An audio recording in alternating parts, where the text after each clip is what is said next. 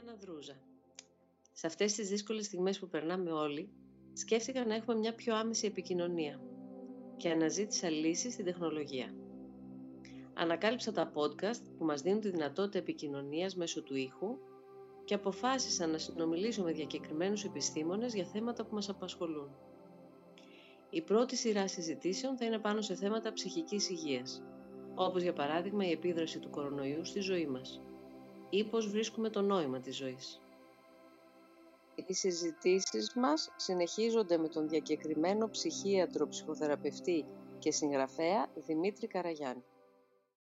Ευχαριστώ πάρα πάρα πολύ που μου διαθέτετε το χρόνο σας και είναι και πολύ μεγάλη μου χαρά που μιλάμε. Πάντα. Μαζί Υπάρχει σας. περίπτωση να μην είναι αμοιβαίο. Ευχαριστώ πολύ. Λοιπόν, θέλω να μιλήσουμε καταρχήν επειδή ζούμε μια πολύ ιδιόμορφη εποχή που βεβαίως υπάρχουν πάντα τα ίδια βασικά υπαρξιακά ερωτήματα. Θέλω λίγο να κινηθούμε γύρω από αυτά.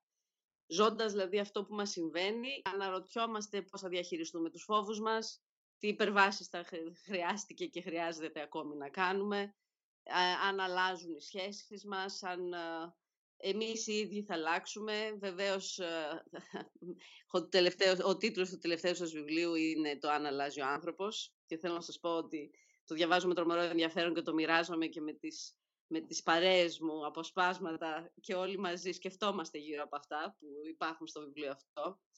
και λίγο, ναι, και λίγο προφορικά έτσι θα ήθελα να λύσω αυτή την ευκαιρία που μου δίνετε και να μιλήσουμε γύρω από αυτά, ξεκινώντας βέβαια με το κομμάτι του φόβου, δηλαδή ζούμε σε ένα καθεστώς ε, φόβου αυτή την περίοδο και πόσο ανθρώπινο είναι να φοβόμαστε, τι δημιουργεί το φόβο, αν είναι ένα ανθρώπινο όριο ο φόβος. Καταρχάς, ε, αυτό που είπατε για το βιβλίο, αυτό είναι πραγματικά ό,τι καλύτερο για έναν συγγραφέα. Το βιβλίο του να μην είναι απλώς μια ανάγνωση ατομική, αλλά να μπορεί να γίνεται μοίρασμα. Εξάλλου, ε, και εγώ όταν γράφω ό,τι γράφω όλα μου τα βιβλία, είναι ένα μοίρασμα ακριβώς αυτής της εμπειρίας, αυτής της σχέσης με ανθρώπους που έχω, με όλες αυτές ε, ε, τις ανθρώπινες ζωές που μου επιτρέπουν να μπω μέσα στο είναι τους και να μπορέσω να μοιραστώ ε, τα βήθια και τα μύθια της ε, ψυχής τους και αυτό είναι που μετά δεν μπορώ να το κρατήσω ατομικά για μένα και θέλω να το μοιραστώ πια επεξεργασμένο. Ναι. Γιατί τα θέματα και τα προβλήματα των ανθρώπων είναι κοινά και έχουν κοινές βάσεις, ο καθένας βέβαια τα αντιμετωπίζει με το δικό του τρόπο, αλλά τα ερωτήματα είναι κοινά, οι απαντήσεις είναι ατομικές, προσωπικές. Ε, επομένως όταν μπορούμε και μοιραζόμαστε ε, πράγματα με τους ανθρώπους μας, με τις παρέες μας, αυτό είναι κάτι πάρα πολύ σημαντικό. Και αν θέλετε αυτό είναι πολιτισμός. Ε, γιατί πολιτισμός είναι να μπορούμε να μοιραζόμαστε και κάτι έξω από την επιβίωση, κάτι που να αφορά ακριβώς την ίδια μας την ύπαρξη στη ζωής μας και άρα ναι. τα ερωτήματα μέσα στις παρέες αυτά είναι που ε, δημιουργούν εκείνες τις παρέες ε, που προχωρούν τη ζωή. Μαγικό είναι ότι τώρα σε αυτό το μοίρασμα που κάνω και εγώ με τους ανθρώπους γύρω μου που ε, συζητάμε πάνω σε αυτά που διαβάζω και εγώ στο βιβλίο σας, ε, φαίνεται πάρα πολύ έντονα η διαφορετικότητα που έχουμε οι άνθρωποι μεταξύ μας. Ναι. Και αυτό είναι ή θα γίνεται μια σύγκρουση ή θα γίνεται μια δημιουργική ε, εμπλουτισμός, ένας δημιουργικός εμπλουτισμός ε, ναι. από τη διαφορετικότητα που ακόμα και αυτό που θα μας ενοχλήσει, που θα μας δυσκολέψει, είναι που μας προωθεί να πάμε ε, σε άλλα επίπεδα το τρόπο σκέψης μας. Άρα και αυτά μας είναι ευεργετικά. Τα πολύ διαφορετικά, τα πολύ ανάποδα, τα πολύ ε, ναι. εξωφρενικά και εξοργιστικά, όμως ταυτόχρονα και αυτά είναι πηγή ναι. ζωής. Σωστά. Θα καταλήξουμε στην κουβέντα μας γύρω από αυτό που ε, μέχρι στιγμής στις παρέες μου φαίνεται η διαφορετικότητά μας το τι πιστεύουμε γύρω από το αν αλλάζει ο άνθρωπος. Αλλά θα ήθελα πρώτα να προηγηθούν άλλες ερωτήσεις, ναι. ώστε από εκεί πέρα να βοηθηθούμε μέσα από εσάς για να απαντήσουμε και το τελικό ερώτημα που θέτει και το βιβλίο. Σωστά. Ε, να, Λέγατε για το φόβο λοιπόν. Ναι, ναι. Ευχαριστώ. Ε, τα συναισθήματα δεν υπάρχουν ως κάποια που πρέπει να υπάρχουν και κάποια που δεν πρέπει να υπάρχουν. Είναι τραγικό να λέει κάποιος μην αισθάνεται αυτό που αισθάνεται. Ε, Αυτό, δηλαδή από το ε, μη φοβάσαι, μην αγχώνεσαι, μη θυμώνεις. Ναι. Είναι πραγματικά στο επίπεδο της άκρας επιφανειακότητας και που εν τέλει παράγει αν πει σε κάποιον μη φοβάσαι ενώ φοβάται, θα αυξηθεί ο φόβος του. Αν του λες μην αγχώνεσαι ενώ αγχώνεται, θα αυξηθεί το άγχος του.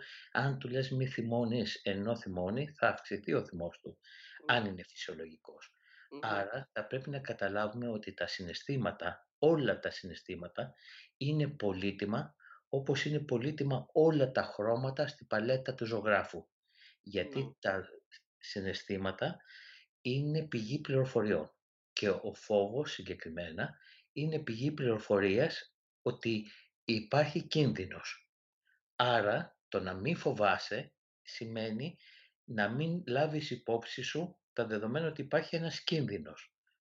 Να. Όποιος λοιπόν ε, θεωρεί ότι δεν φοβάται, τότε δεν είναι θαραλέος, γιατί το θάρρος δεν είναι που σβήνει το γνήσιο θάρρος, δεν είναι το θράσος, δεν σβήνει την ποιότητα του φόβου, αλλά ο φόβος γίνεται όργανο και μέσο για να μπορούμε να προχωράμε. Δεν είναι ένα stop.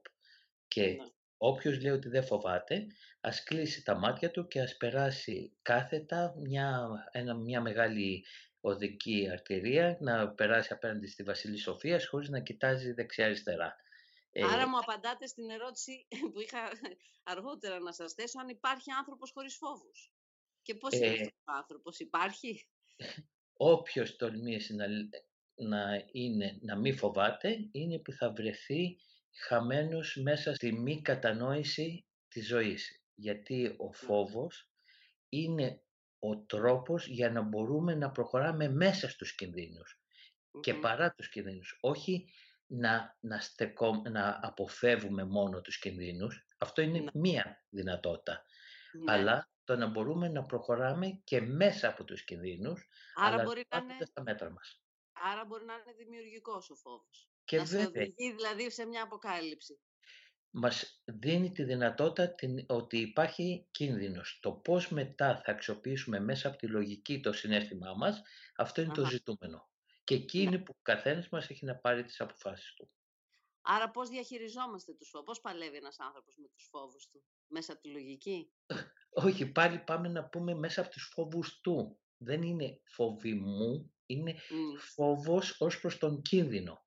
Όταν αρχίζουμε και τους εσωτερικεύουμε σαν να είναι η φόβη μου, ο θυμός μου, το άγχος μου, τότε εγκλωβιζόμαστε σε αυτά και δεν είναι παραγωγικό. Φοβάμαι γιατί υπάρχει κίνδυνος, άρα πια η επόμενη φάση μου είναι τι θα κάνω μπροστά στο κίνδυνο. Όχι πώς θα αντιμετωπίσω το φόβο μου. δεν είναι το σημαντικό να σταματήσω να φοβάμαι. Το σημαντικό είναι τι μέτρα θα πάρω για να προχωρήσω τη ζωή μου. Μάλιστα. Να. Είναι μια εύκολη διαδικασία αυτή για τον άνθρωπο. Ε, υπάρχει και τίποτα εύκολο. Υπάρχει τίποτα καλό που να είναι εύκολο. Ναι, σωστά. Υπάρχει πάντως μια αλήθεια που κρύβεται ναι. πίσω από όλο αυτό το κίνδυνο. Δηλαδή κάθε άνθρωπος επεξεργάζεται με το δικό του τρόπο αυτό που βλέπει σαν κίνδυνο. Και βέβαια. ναι. Και αυτό Άρα είμαστε, άμα είμαστε, αυτό που είμαστε, οι φόβοι μας δείχνουν αυτό που είμαστε ο τρόπος που αντιμετωπίζει φόβο, ε, το κίνδυνο δηλαδή. Ε, και εδώ είναι ότι αυτοί που θα αρνηθούν να βρεθούν αντιμέτωποι με τους κινδύνους ναι. ε, είναι αυτοί οι οποίοι δεν θα προχωρήσουν στη ζωή τους. Θα είναι βολεμένοι στο λίγο. θα είναι μέσα σε μια αυτάρκεια του λίγου.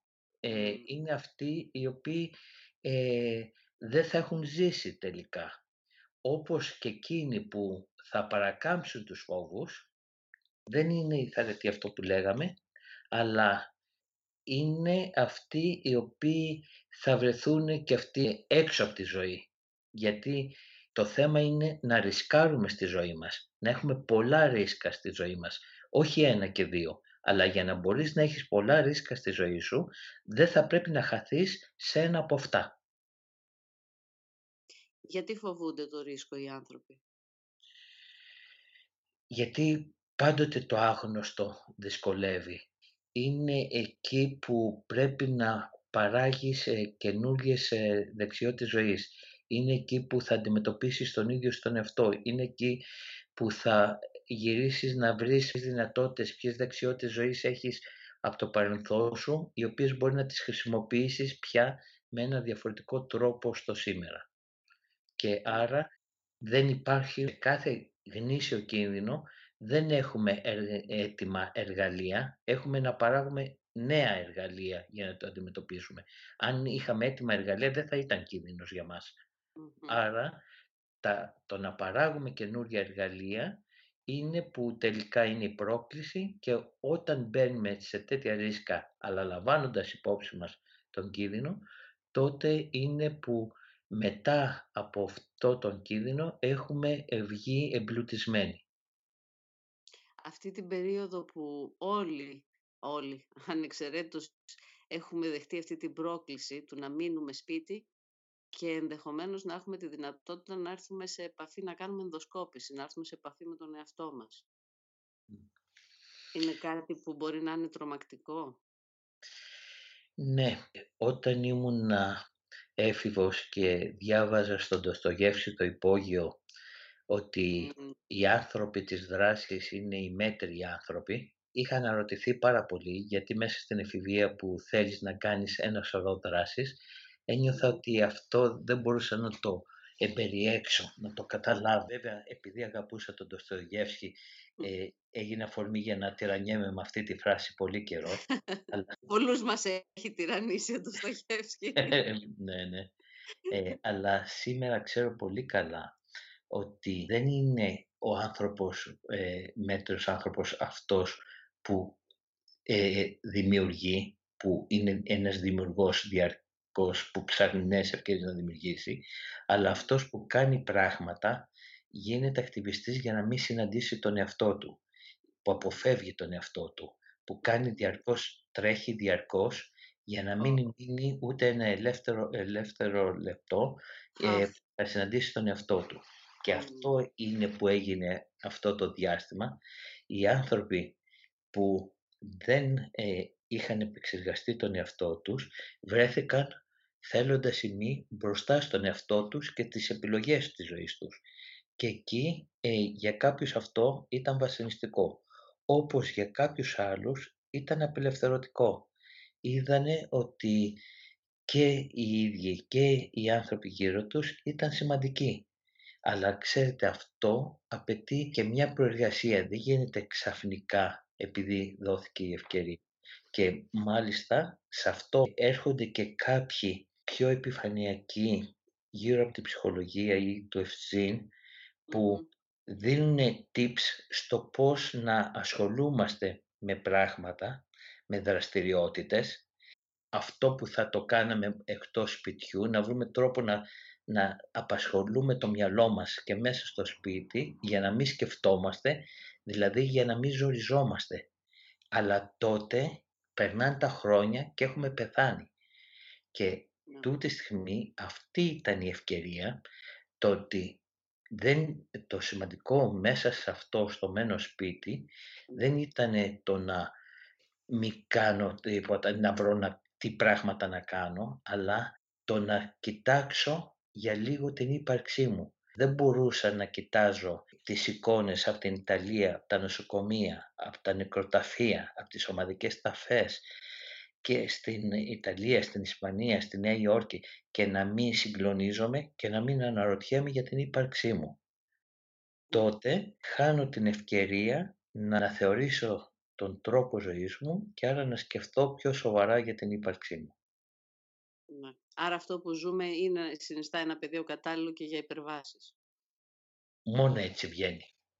Δεν μπορεί να πάμε διαφορετικά, γιατί η υπέρβαση ε, είναι ακριβώς απάντηση μετά από το ταρακούνημα που γίνεται στη ζωή μας. Και εκεί που ε, βλέπω το εμπόδιο, που βλέπω το κίνδυνο και νιώθω ότι δεν μπορώ να τα βγάλω πέρα μαζί του, όταν τελικά ε, για να μπορέσω να το υπερβώ, ήδη έχει γίνει υπέρβαση. Και άρα είναι πια κάτι που με έχει πάει πολύ καλύτερα από ό,τι ε, ήμουνα πριν.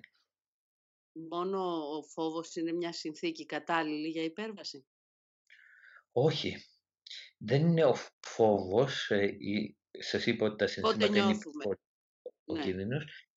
Ε, υπάρχουν όλα τα στοιχεία της ζωής, μπορεί να είναι αφορμές για να κάνουμε υπερβάση και να πάμε πιο πέρα ή όλα τα στοιχεία τα ίδια δεν μπορούν να μας αγγίξουν. Δηλαδή, με, μπορεί η, εκτός από αυτό που φοβάμαι και, να μου, και ο κίνδυνος να μου δημιουργήσει την αγωνία και να δω τι θα, πώς θα το αντιμετωπίσω, η κάθε μας στιγμή, εάν μπορούμε και τις δίνουμε νόημα και οντότητα, γίνεται αφορμή για να συνταραστούμε και να πάμε πιο πέρα τα ερωτήματα της ζωής μας. Ε, ακόμα βέβαια εκτός από το φόβο είναι και μια αποτυχία. Οι αποτυχίες στη ζωή μας είναι πολύτιμο υλικό για να ξεκινήσει μια νέα ζωή.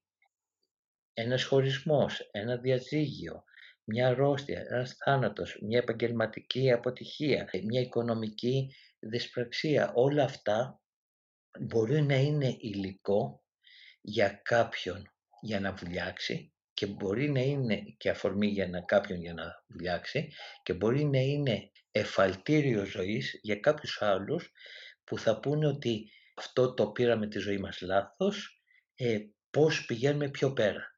Γιατί ή θα επαναλαμβάνουμε τα ίδια λάθη διαρκώς, με διαφορετικό τρόπο, διαφορετικό, ε, με διαφορετική σκηνογραφία και σκηνοθεσία, αλλά που θα είναι το ίδιο μοτίβο, ή που θα κάποιες κρίσιμες στιγμές της ζωής μας, έστω και μετά από την καταγραφή μιας αποτυχίας μας, μπορεί αυτό να γίνει αφορμή για να πάμε σε ένα άλλο επίπεδο και να λειτουργήσουμε ε, πραγματικά με υπέρβαση ως προς την προηγούμενη πορεία μας.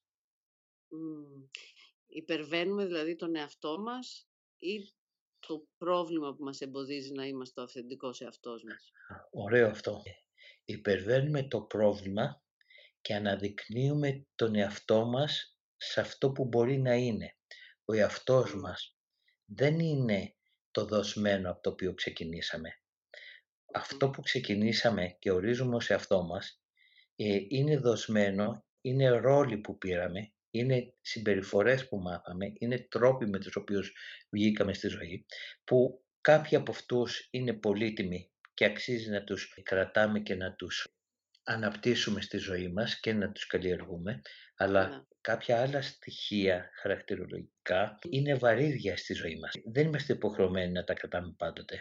Άρα ο εαυτός μας δεν, είμαστε, δεν είναι το παρελθόν μας, αλλά είναι η κατεύθυνσή μας, είναι ο προορισμός μας. Ο εαυτός μου είναι αυτό το οποίο θα αναπτυχθώ και θα γίνω. Δεν είναι αυτό από το οποίο προέρχομαι δεν ευθύνεται κανείς μας ε, για την εκκίνηση που έχει ως άνθρωπος. Ευθύνεται για την επεξεργασία και για τον στόχο για τον οποίο κατευθύνεται και που θα πετύχει και για το τερματισμό του. Το πώς θα τελειώσουμε είναι που θα μας ορίσει ποιοι θα είμαστε σαν άνθρωποι. Και άρα κάθε ζωντανός άνθρωπος ε, ακόμα είναι under construction. Είναι υπό κατασκευή, υπό δημιουργία. Αχ, τι ωραία που ήτανε βρήκαμε έναν τρόπο που μας φέρνει πιο κοντά. Το επόμενο επεισόδιο είναι έκπληξη και θα είναι διαθέσιμο την επόμενη Παρασκευή στις 6 στο μπορώ.gr και λίγες μέρες αργότερα σε όλες τις δημοφιλείς πλατφόρμες podcasts. Και μην ξεχνάτε, τίποτα δεν είναι καλύτερο για την ψυχή μας από το να κάνουμε λιγότερο δυστυχισμένη μια άλλη ψυχή. Σας φιλώ.